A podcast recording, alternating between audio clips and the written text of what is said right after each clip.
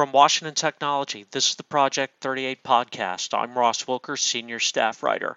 Diversity and leadership on that front is an evergreen subject matter in the national security and overall public sector ecosystem. That conversation has accelerated in recent times given what's taken place around the country. So, for this episode, I took it as an opportunity to sit back and listen to someone who lives and breathes the effort to discuss and push for what she calls competent diversity. Maggie Feldman Piltch is the founder and CEO of the NatSec Girl Squad. Usually, this is the part where we describe the interview subject and their organization, but this time around, it's best to hear all that directly from Maggie herself, and that's where we began our conversation.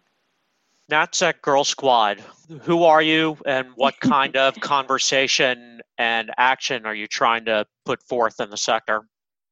Sure. Um, and and I know it's usually easier for you to intro the guest, right, as you said, but I appreciate having the shot to do it myself because I know it's a little complicated for some.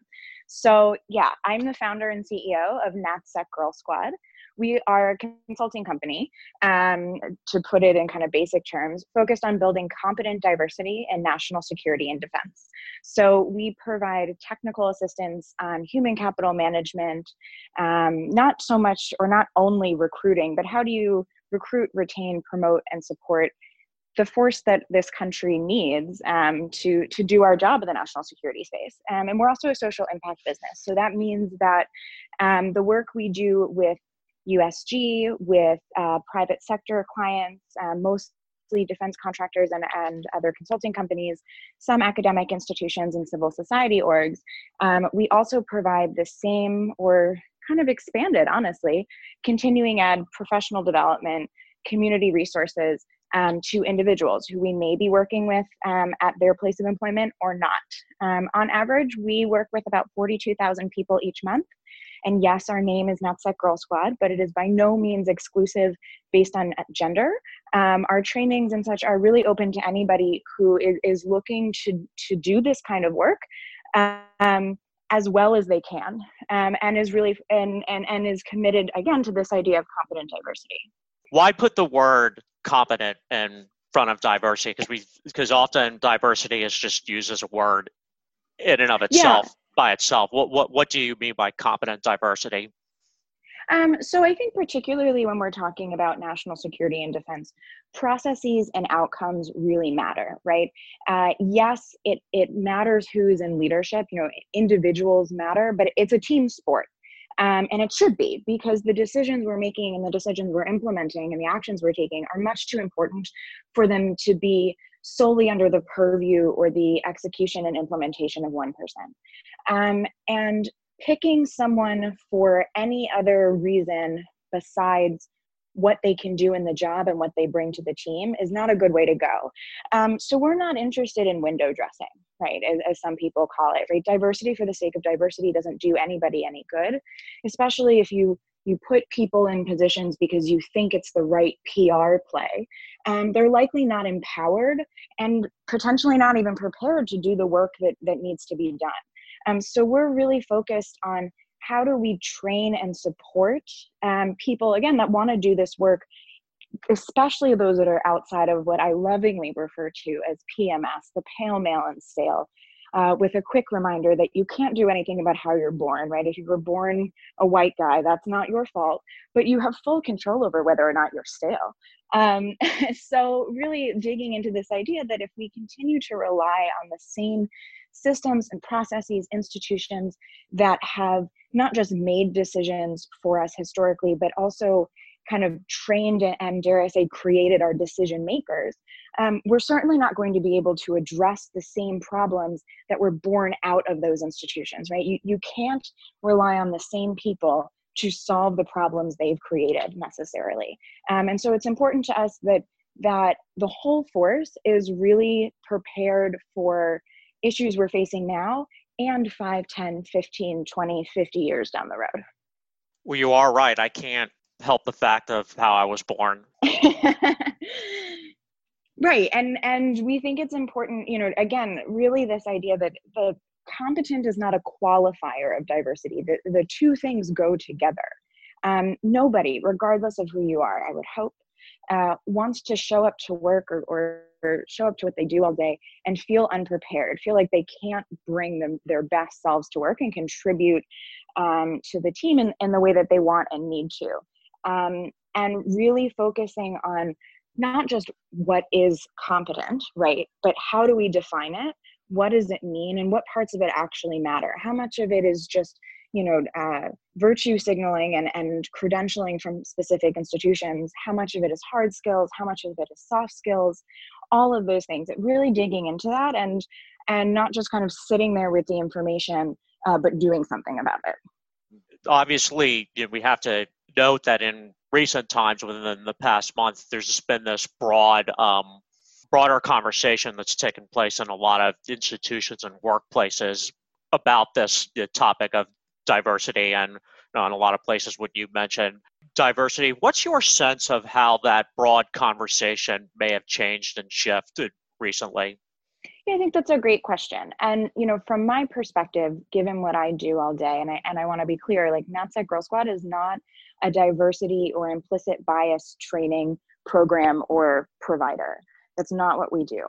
Um, we are focused on training people in skills they use at work, like briefing and um, structured analysis techniques and what do you wear to work? You know we have a great partnership with mm lafleur where we really kind of dig into like personal style professional life because we recognize that if you are a woman or, or again kind of not like this straight cis white guy um, it's something that's factoring in into your day. Um, so we are not a, a, a diversity and inclusion training provider. Um, and it has been really interesting to see these conversations come up more and more in the last month. Um, I'm, I think, as I, I hope has come across in the very few minutes we, we've had this conversation so far, I'm a pretty action focused person. Um, so is this business. And conversation is key, right? You, you've got to figure out your your starting context where are you coming from why are you here um, strategize about how to move forward. But a lot of talking doesn't doesn't solve any problems. Um, it's exciting to me to to watch and observe these conversations be, becoming more public um, and more common because that is certainly a first step. Um, but it, it's not a huge change in the pace of my day right? Because this is what I think about all the time. Um, and I think it's also important to point out that from my perspective um, and from the business's perspective and our community's perspective, we are not thinking about diversity as something that is separate. Um, it's not something that is, quote, solved. It is not something that you fix by having certain demographics um, among your top leadership. You don't hire simply a, a chief diversity and inclusion officer. Like that, that's not how it works. Those things matter. Um, but from our perspective, really our argument, our value proposition, whatever you want to call it, is that diversity is not something special. It is merely good force planning, right? And and people have heard me say, if you are soft on diversity, you are soft on defense full stop. There's no room for for conversation disagreement argument etc there for you're, me. So, you're putting yourself out there with that. Yeah yeah I, I mean it. Again like i you know I, I think some people when they first hear that they they bristle a little bit and you know that makes me laugh. Um, I, I, think you shouldn't say something unless you mean it. You shouldn't type something unless you mean it mean it. Um, i'm known for for meaning exactly what i say and being able to back it up so that's good. Um, but i would i would say that the part of why that core idea is so important to me and and towards the business and and the community um, is that it's true right? There's not a casual way to say that again, going back to this idea of force planning, um, what is force planning? Force planning is looking at our resources, particularly our human resources, our people resources, and saying, this is what we have, this is where we currently are, these are the challenges we're facing, here's how we're going to meet them, and here's how we're going to deal with what we think is coming down the pipeline. Again, 5, 10, 15, 50 years down the road. You can't do that if you've got replicas of yourself or one another, right? If if if everybody is the same, you've created probably the most elaborate piece of Swiss cheese I've ever seen. um, and I don't want Swiss cheese in my force planning. You nudge and hinted at this but a little bit. So we'll reverb the this question back to you. How does the ecosystem get past the talking? Yeah, so I think um, talking, and I want to be clear, right? Like talking is important. um, you shouldn't embark on something like this, a, a complete overhaul of of your workforce, of your warfighting force, your planning force, whatever, uh, without talking first. Not a good idea. Um, but what you talk about matters and certainly helps lay out what your actual action plan is, right? Um, so when I think about what it is that NatSec Girl Squad does, um, we're really focused on how do you build expertise? How do you build confidence in that expertise, not just among, again, people outside of that quote PMS, but how do you get uh, people that are recognized as experts and, and trusted advisors in the existing system to um, advocate, include, empower those that are coming up. And then, what is I, perhaps most uh, important for this part of our conversation this idea of how do you have repeatable, sustainable institutional change? And that really, to me, comes down to understanding your culture, right? You, you've got to know where you're starting from um, and know what it is you actually need. Um, be able to articulate what your priorities are. What are things that would be nice to have? What are kind of window dressing?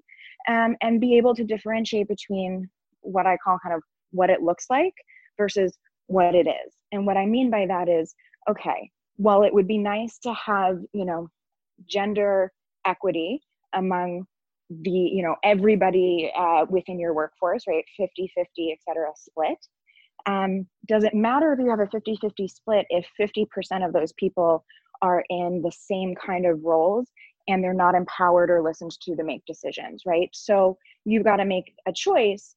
Are you concerned about the descriptive statistics or are you concerned about the process? And I think the right answer is a combination of both. But the balance really depends on what the organization is, what its responsibilities are, what kind of organization it is and what's expected of it. What it looks like versus what it is is the title of a survey that the squad helped Guidehouse carry out in the government system. We're going to link to that survey in the in the episode description and on the page for this on WashingtonTechnology.com. Why'd you pick that headline? Yeah, so I think people that know me and that know the business um, have heard that from me before um, you know, I we're having this conversation in, in the middle of a pandemic where everything has gone virtual, right? So let's pause for a second and pretend that we're in February of 2019. And I would say to you that on average, NatSec Girl Squad does anywhere from seven to 12 in-person trainings or events each month for its you know membership and broader community, plus stuff we do with clients. Um, and that every year we have an annual summit um, our most recent one was in December of 2019, two days here in DC. Um, about 500 people attended, plus speakers, exhibitors, all these things. Um, and it's not a conversation about what's it like to be a woman in national security. It's a conversation about national security, defense, intel, career planning, skill building. And it just so happens that the vast majority of attendees, speakers, presenters are women.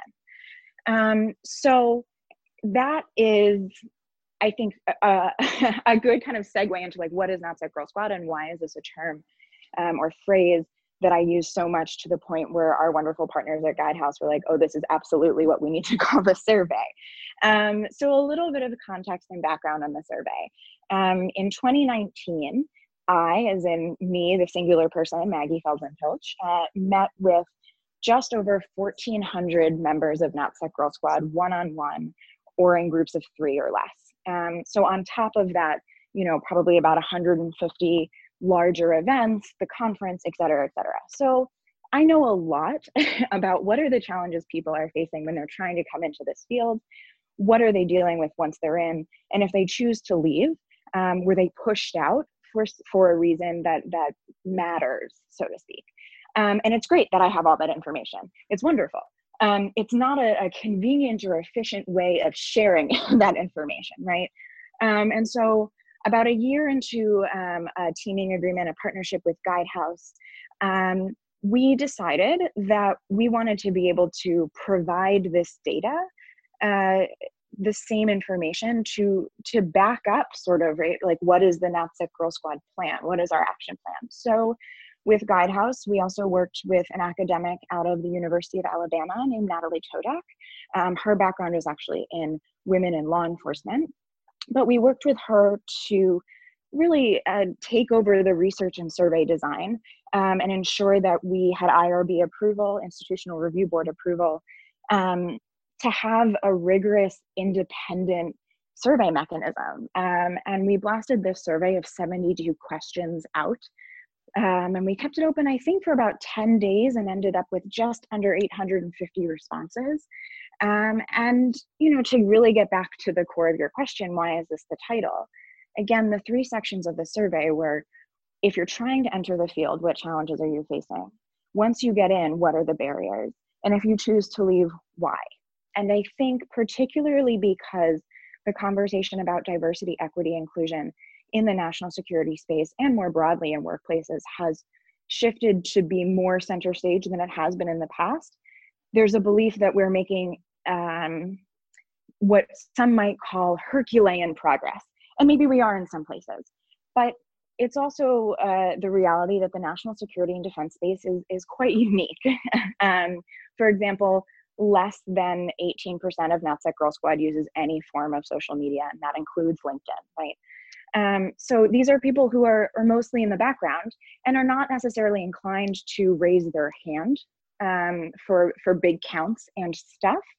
Um, and it was important to us that we really dig into not just the numbers, right? Not just that visual diversity of looking at org charts and saying, okay, how many women, how many men, how many black people, how many black women, how like that's not what we're going for.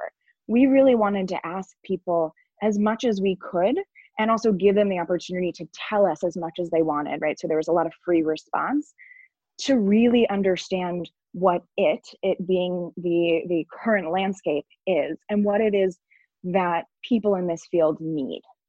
So that's a bit of a longer answer than I'm sure you intended, but uh, I hope it's comprehensive. The goal of this is for me to sit back and listen for the most part. So all, all good.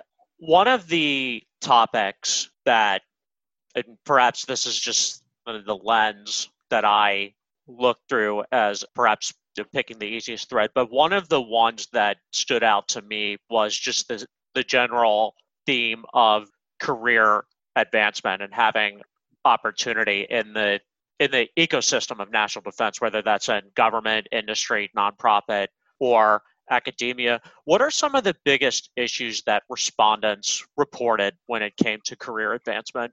Yeah, I think um, it, that's a great question. And there's there are a couple of things. So I think overall, um, 56% of respondents, which again does not, all of our respondents were not uh, women. Um, about half of our respondents um, filled out the demographic information page, which is is not a huge surprise to me because again, thinking about who our members are, who our network is, right? Members of the military, the intelligence community, contractors, etc. Not people that are necessarily jumping up and down to tell you everything about themselves, right? So um, that understood. About 56% of, of all respondents said that they found national security and defense as a sector to be unwelcoming to women. Um, and that number goes up when um, you're looking by gender, by race, ethnicity, age, etc. Um, and I think that really kind of sets the stage. But perhaps what's even more interesting than the fact that the majority, you know, feel not just not included, but straight up unwelcome, um, is that even, you know, and, and similar levels of response when it comes to um, do you feel like you're doing the work that you wanted to do? A lot of people are saying no i feel like i've been pushed into admin when that's not what i wanted et cetera et cetera. Um, they are finding a way to get through what i would say um, that feeling of unwelcomeness. They are they're so mission driven that they are finding the the bright spots anyways and holding on to them because they care so much about the work that they do and they're so deeply committed to working in this space um, but really specifically, what are the challenges to, to career advancement across the sectors? Things we saw were not just your kind of traditional answers of finding a good mentor, um, but certainly some real barriers to getting in to begin with, right? The issues of security clearances and the length of um, job processes, whether as contractors or govies, was significant. And I know um, security clearance reform is, is everybody's favorite topic to love to hate, right? It's like actually a thing that I, I promise before I die, I will find a way to help on because it matters so much to me and I'm not that afraid of it. Um, but that certainly came up. And then uh, something else that was particularly interesting, um, particularly when you looked by age of respondent, was how they were treated in positions of leadership, um, meaning that younger people felt that their um, they they were less empowered to lead or taken less seriously in decision making positions than um, those that are older. Not a huge surprise, but is certainly something we need to be mindful of given the uh, impending retirement of a significant portion, right, just for, for age purposes of, of this workforce. Um, and really kind of understanding that these are people that are ready to advocate for themselves if they're given the opportunity to. So, another uh, pothole we found was getting promotions right? Just like the very relatively simple act of being promoted, finding out about promotions, being encouraged to apply for them, and really understanding not just what were the written quote obvious clear um, expectations but you know dealing with kind of the other stuff is like well we're posting this promotion but we have somebody in mind and they knew about it early because of an existing network etc put it to you the question this way perhaps it's not quite overt as what's depicted in Mad Men and maybe some other shows in the 50s and 60s. But the biggest obstacles are perhaps more subtle and hard and harder to see. Is that the right way to think about it? Yeah, um, I think you know I, I don't want to gloss over the fact that some of that Mad Men era stuff most certainly still exists. Um, but at the same time, yes, you're right. It it's not so glaring as um, as as people might expect it to be, and that makes it harder to to squash. Right. So, for example, um, the weapon that FBI agent candidates at Quantico are required to uh, qualify on, right, their service weapon. Um, the it, it's one everybody's got the same one right like uniformity yay people think that's equal that's equitable great well if you think about it grip width is um, pretty important and generally speaking men have larger hands than women. And so the grip width on the standard issue service weapon for the bureau is standardized to a man's grip which means that if you're a woman and your hand is likely statistically speaking to be smaller it is harder to hold that weapon. Um, we've had a number of instances where members of the NatSec Girl Squad community were, were down at Quantico, um, you know, as candidates and had a background um, familiarity with firearms and we're really struggling to qualify in their service weapon because of that grip width issue. Um, and they reached out to us and, and we lucked out because we've also got a couple of NatSec Girl Squad members who were on the Marine shooting team. And so they, they had some tutoring sessions and, and all was well. But when those women become special agents and join the force, they are responsible financially for purchasing um, the modified grip for that weapon, right? To make it so that they can safely hold and control the weapon.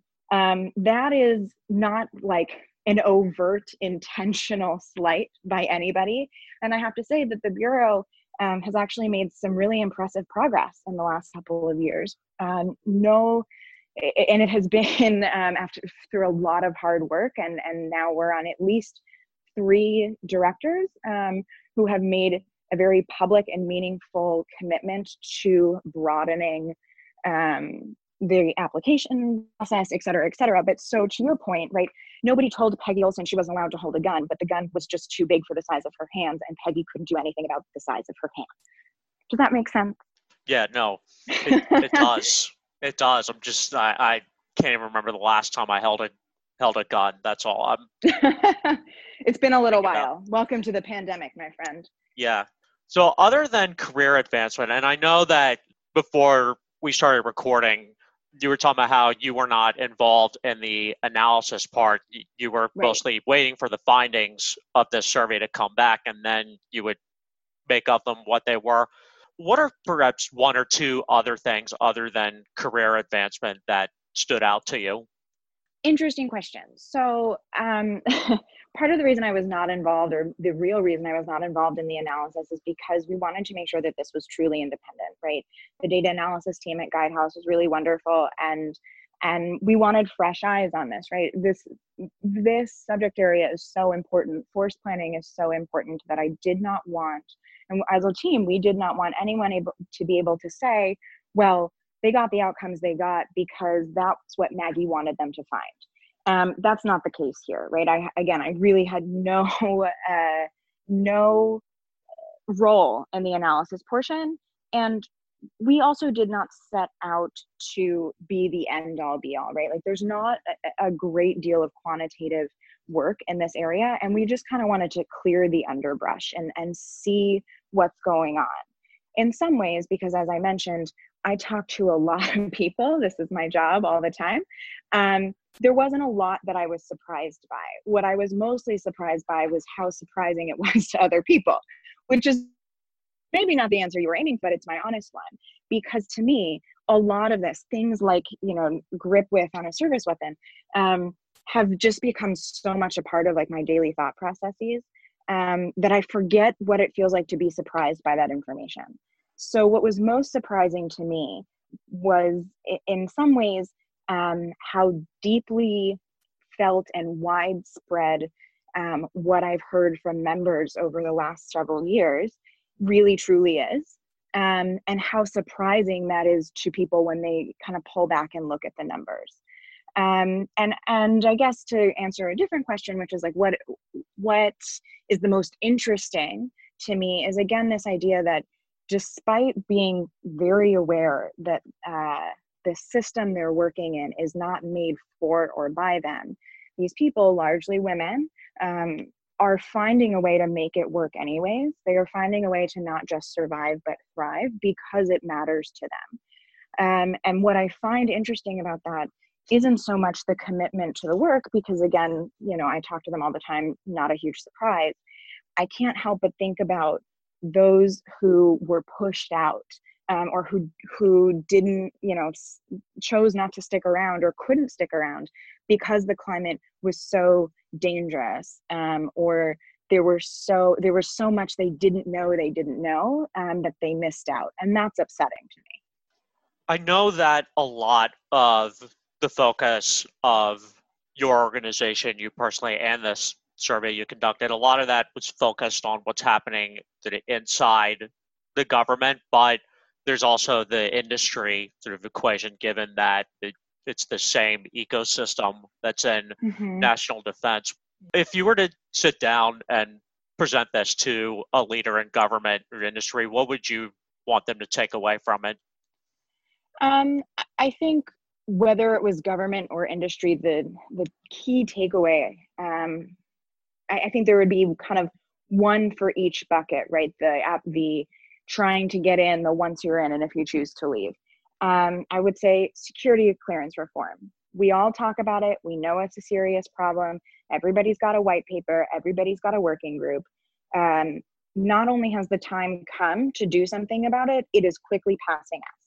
I can't overstate um, how significant the impact of the security clearance process. And I don't just mean how intense the background checks are, that's appropriate. It's that it's become supposedly so expensive and time intensive that nobody will do it. It's impossible to get your clearance sponsored unless you started out as an intern, you know, when you were seven and you knew this is what you wanted to do. Um, and it's really hurting us, right? There are people who we need uh, on this team that we're not getting. And everybody tells me they know that, and nobody's in a rush to do anything about it. And it makes me crazy. Um, so that would be key takeaway number one. number two is stop looking for somebody to come in from the outside and tell you how to fix this problem. Every problem is unique. The first thing you need to do is sit down with the people in your ecosystem, in your company, on your team, in your organization, in your agency, and have a conversation. And particularly if you're in leadership, you need to use the ear to mouth ratio, meaning you listen twice as much as you talk. And any policy that you have that works for some people, particularly if that group is senior leaders or straight white men who either don't have children or have somebody else in charge of, of family care responsibilities. If your policies are working for them, but you're asking more of other people in your orbit um, to make those policies work, they're bad policies and they're not working, right? They have to work for everybody. Um, and then I would also say, finally, recruitment is not retention. Stop asking people to help you with the recruitment process because if your if your retention um, is doing what it should do, right? If you're keeping the talent you have, recruiting will, to a certain extent, take care of itself, particularly when you're talking about, again, people outside of that PMS, the pale, male, and stale. Why? Because there's significant research that really underscores this idea that people outside of the default, so women, people of color, especially women of color, rely on what we call a personal and professional hybrid network. So that means that they talk to their friends about uh, their professional life. They take their input and, and advice on where they should apply, where they shouldn't apply. If your talent is happy, if your team is happy, they will encourage other people to come on board with them. If they're not happy, they're not going to. so if you keep having to recruit new people to meet your so called quotas, you're looking in the wrong place for the whole. So those would be my three uh, takeaways. That was Maggie Feldman Piltch of the NatSec Girl Squad talking about competent diversity in the national security ecosystem. You can subscribe to the Project 38 podcast via iTunes, Google Play, or other podcatcher app of your choice. The full library of episodes is available both there and on our website, washingtontechnology.com. I'm Ross Wilkers, and thanks for listening.